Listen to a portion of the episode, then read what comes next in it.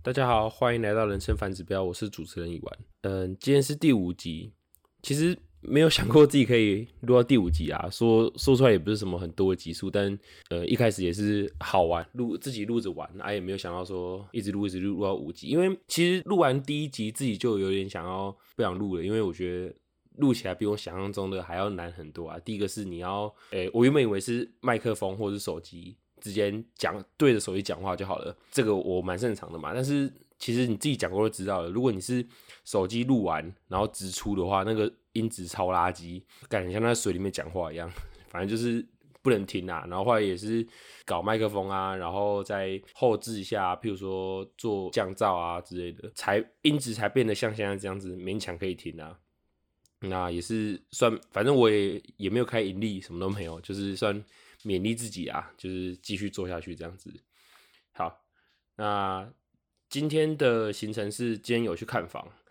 啊，看了一间在长春路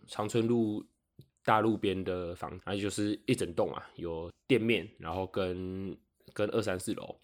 那个屋况真是烂到不行，它的3楼跟4楼是加盖的。等于说3楼已经加盖了，4楼又加盖，所以变成说4楼的地板呢不是水泥的地板哦，4楼的地板是木做的地板。我第一次踩到这种地板真的是有个错的，就是一般的地板你踩上去是稳的嘛，是踏实的，但是如果你是木头做的地板的话，你2个人同时上去会有点像水床那样子，没有感觉，你稍微用力晃一下，然后另外一边的人就是会跟着这样动，那个绝对不能住人啊！他如果是这样子直接弄房间的话，我想住进去的人绝对会头晕，而且可能会有安全上的问题啊。这个案子只是去看啊，那可能如果真的要整栋弄起来，可能也是要花比较多钱，所以目前还在评估一下啊。我就看房的时候，我就问中介啊，我就问他说：“这栋空多久了？”他就说：“屋主他买完之后，他空蛮久了，那都没有出租。”我就跟他说，那前屋主呢？他说，前屋主也是空很久这个至少要空10几年以上了。然后我就突然想到说，网络上常你看到文章有没有？很多人就说什么，宁愿空着也不要少降租金租出去啊。我目前手上的几间比较大间的案子，其实都有类似的属性哦，就是他们在租出去之前都空了非常久的一段时间。譬如说我在中立有一栋，它原本是30几间套房。它原始的格局就是盖整栋，然后就是设计成套房，30几间套房。那它那一栋呢，在我们去接手之前，它就空很久了。它30几间，它就是自己随便租，可能只租个3间4间，而且是请他的亲戚帮忙的。那就会想，一般人就会想说，你房东你真的是有钱到不行吗？为什么你放着都不处理？好像我这次去看的长春路也是一样，他就说他的屋主是一个企业主，那他买来是想要等都更的。那后来都更没有等到，就是商谈破局了，他就一直放着，就放在那里。这些房子买起来都不少钱可能一栋桃园的，可能一栋4、5千万，然后台北的可能一栋甚至7、8千万、上亿都有。那每个月的贷款就多少钱呢？他们为什么宁愿放着？我觉得这个要分成一样啊，分成2个层面来看。第一个是他们有可能不是说故意不租的，而是他们不知道去从何处理，他们也没有时间跟精力处理这些。譬如说像我中立那个案子来讲好了，他原本屋主他自己有本业哦，他是做食品业的，那他自己本业就很忙了，那他哪有时间去把那30几间套房重新包装，然后重新再分租出去？他真的啦，时间没那么多，所以他有可能想说啊，与其我要搞这么麻烦，而且又是我自己不擅长的领域，那我还不如专注做本业就好了。然后那个房子就放着，之后再讲。那这个之后再讲呢，就跟小时候爸爸妈妈跟我们说再看看一样，永远的再看看就是看不到，就是不会看。所以他说再等等呢，可能就等个5年10年。那我想今天我看的这间也是一样啊，长春路的整栋这间，屋主他也是企业主啊，他超级忙的，就是据中介说啦，连中介都没有办法跟屋主直接沟通，他也是透过他的助理，然后他的助理在转达。那真正要做决定的时候呢，屋主才出现。所以其实这种相对于比较高资产阶级的，他们第一个他们是没有时间，然后也没有精力，不知道去怎么处理。然后第二个 也是说他们根本就没有迫切需要这笔钱，就是今天租金有收那就是多赚的，那没收反正他也不亏嘛，他本来就够赚了，所以其实他没有这么强烈的诱因去把这栋房子去自己弄出租，他更多时候可能只是单纯的自产而已。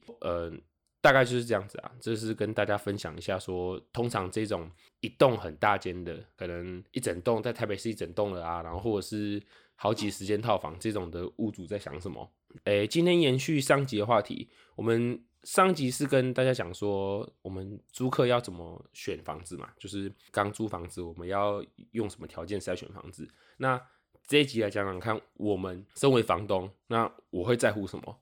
什么样租客会让我比较喜欢？那我想第一个之前有谈到的嘛，就是起租日。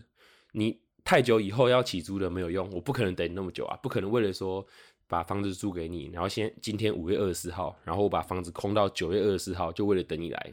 不可能嘛。然后第二个是职业，其实很多人常常会问我说，欸，你觉得职业真的有就是影响吗？但我觉得，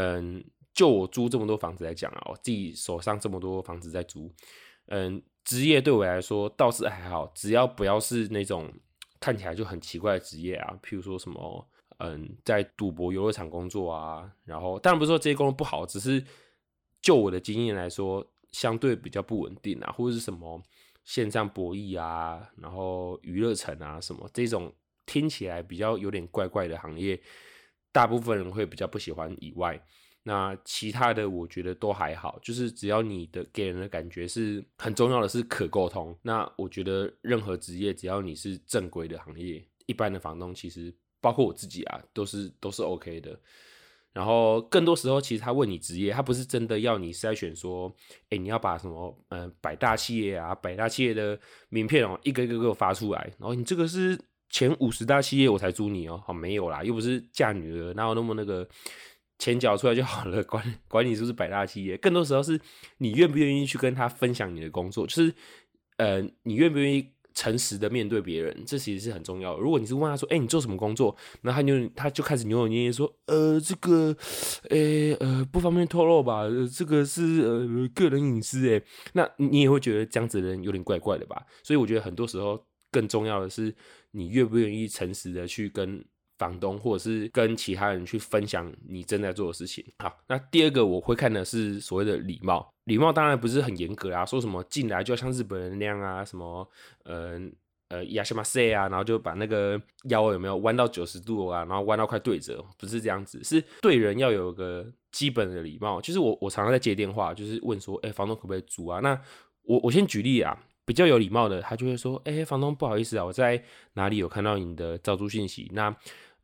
不晓得几月几号方便跟你看房呢？我是在做什么样的工作？那很希望可以跟你看房。那这样子就是非常 OK 的一个电话。那我遇过很没有礼貌，就是说，我要租房子，然后你问他说，那请问你是要租哪里的房子？啊，你们不是有 PO 吗？你自己不会去看吗？奇怪了，为什么我打电话量那么久你才回啊？你不要觉得我是在胡乱哦，真的有人这样讲哦，就电话一接起来就跟我讲说，为什么量那么久然后才在回，甚至是一堆那种。我觉得其实最近比较多就是半夜打来的，就是11点多、12点多，然后甚至是1点多、1点半的我都遇过，打电话过来说，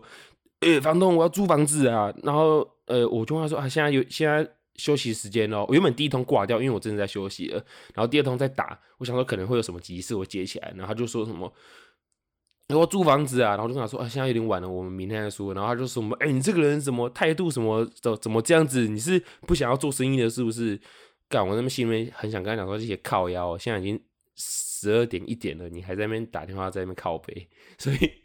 这种就是我们归类于比较没有礼貌的啊。但我觉得大家可能会听觉得说啊，这些东西都这么基本，但我跟你讲，就是有人做不到。好，第三点是，通常啊，我会问他说，你为什么搬家？这个听起来像这个听起来像在闲聊，但其实是你去检视他跟前房东的关系怎么样的一个很重要的点。有些可能会就是跟讲说，我就换工作啊，然后甚至是我觉得我现在住的地方，声音有点吵，有点大声，我想搬家。那这些原因都是完全 OK， 换工作嘛，然后你对原本的居住环境不满意，这些都是完全合理的理由。但如果你跟他问起这件事情的时候，他给你的回答是：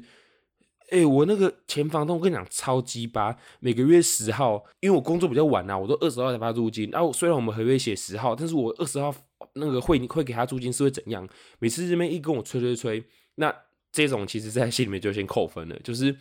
他一直不断的去跟你抱怨他前房东的坏话，可想而知，说不定啊，他住进来之后，他也会疯狂的抱怨你。甚至我是遇到一些房客是说，他跟他前租处的室友吵架啊，当然吵架也没有细问啊，但是据他所说，就是吵得蛮凶的，然后吵到说那间房子的人全部被他赶走，然后但是赶走之后呢，他自己又觉得说，好像自己一个人住在这里太无聊还这样的，然后自己后来也搬走了。所以这种人就是会比较去注，也不是说完全不会注，就是会比较去注意他的这种类型啊，就是他不断的去说前租屋处的不管是室友，然后或者是房东的坏话，所以这种会比较警报器就会响起来了。然后再来是，如果一个租客啊，他进来就开始嫌东嫌西，其实他以前老人家不是很爱说一句话吗？什么嫌货才是买货人？但我真的觉得这句话超级白痴的。真的要买它了，你一直嫌它有什么屁用？假设我真的认为一个东西好，我不会因为你嫌它，把它嫌得一无是处，然后我就把那个东西可能用白菜价卖给你，这是不会的啊。所以我觉得嫌货才是买货人这一句话，至少在我的观念里面是不成立的。譬如说他一进来，他就开始说啊，这个哦楼梯好累哦，好高哦。但你心里面想说，妈的，我不是早就跟你讲说这个物件可能在3楼在4楼了吗？啊，你都可以接受了，你才来啊，你来又在那边说很高。但我觉得这个还好，但是有些人就进来就开始嫌啊，就说什么啊这个窗户哦，还有这个窗钩好像有点脏哦，然后或者说这个沙发颜色我不太喜欢呢，这个地方我可能摆不下我的什么什么东西。哦，你就听到这种你就想吐血，你知道吗？你可能已经等到很晚了，然后他来跟你讲说一些原本他就应该知道的东西，譬如说他不喜欢这个沙发是黑色的，但他原本在照片上他就看得到这个沙发是黑色的啊，那他怎么一来他就跟你讲说他不喜欢那个沙发？所以这种就是你就觉得说你到底在干嘛？然后或者是我曾经遇过我们中立的租客，他说打电话过来，他就说他非常非常急着搬家，然后我就问他说，就是一般来说啊，我们可能今天跟我们约，我们没有办法马上带看，可能是明天或后天。然后他就说他真的很急，他现在就要马上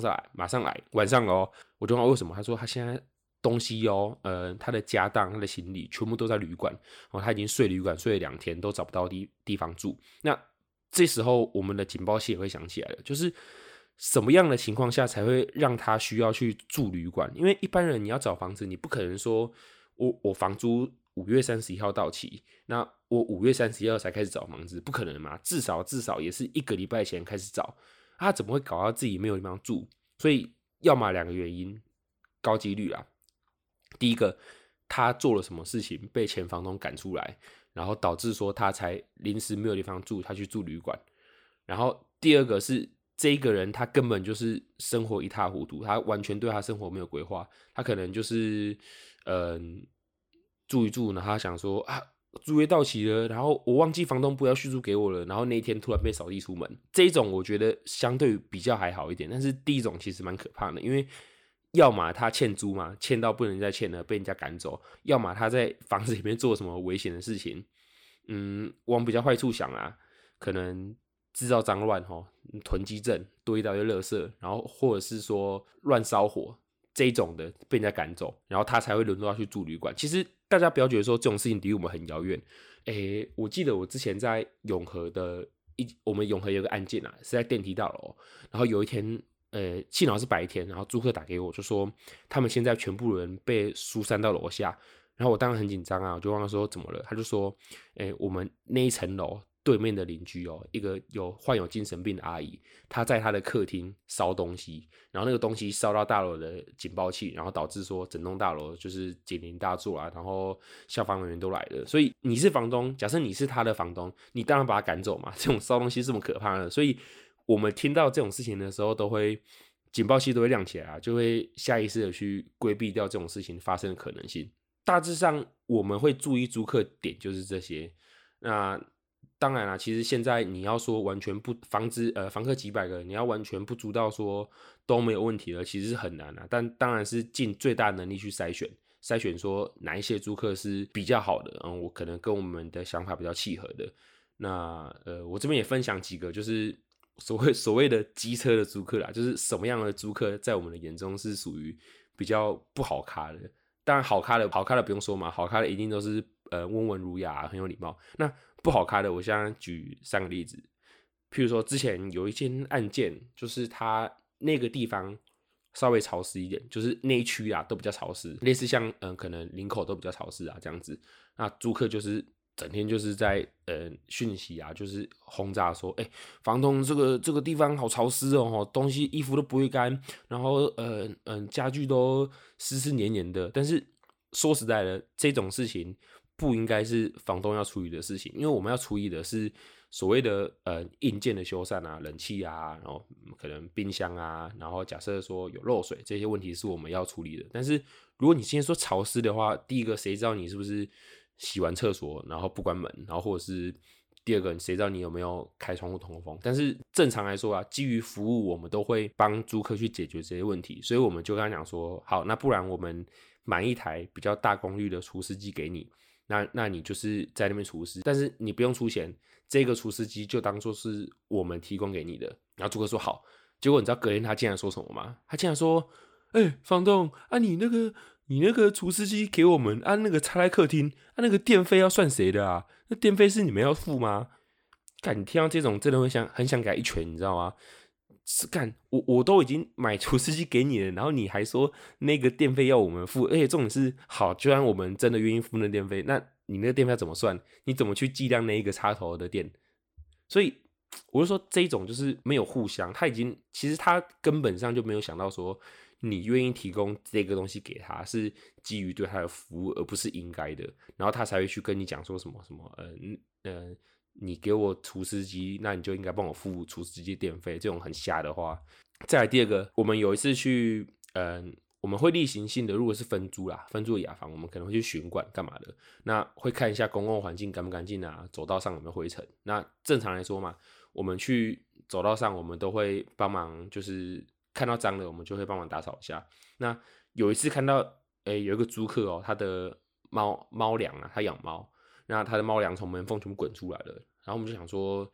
这个猫粮在这边，然后而且看起来也放一段时间了，那还有一些很多灰尘，我们就把它扫掉。那扫掉之后呢，因为扫到畚斗里面嘛，我们就把它倒到那个他房间门口有一个垃圾桶，是他的垃圾桶。然后隔天哦，他就讯息过来了，就是很不客气，就说什么你们怎么可以把垃圾塞在我垃圾桶？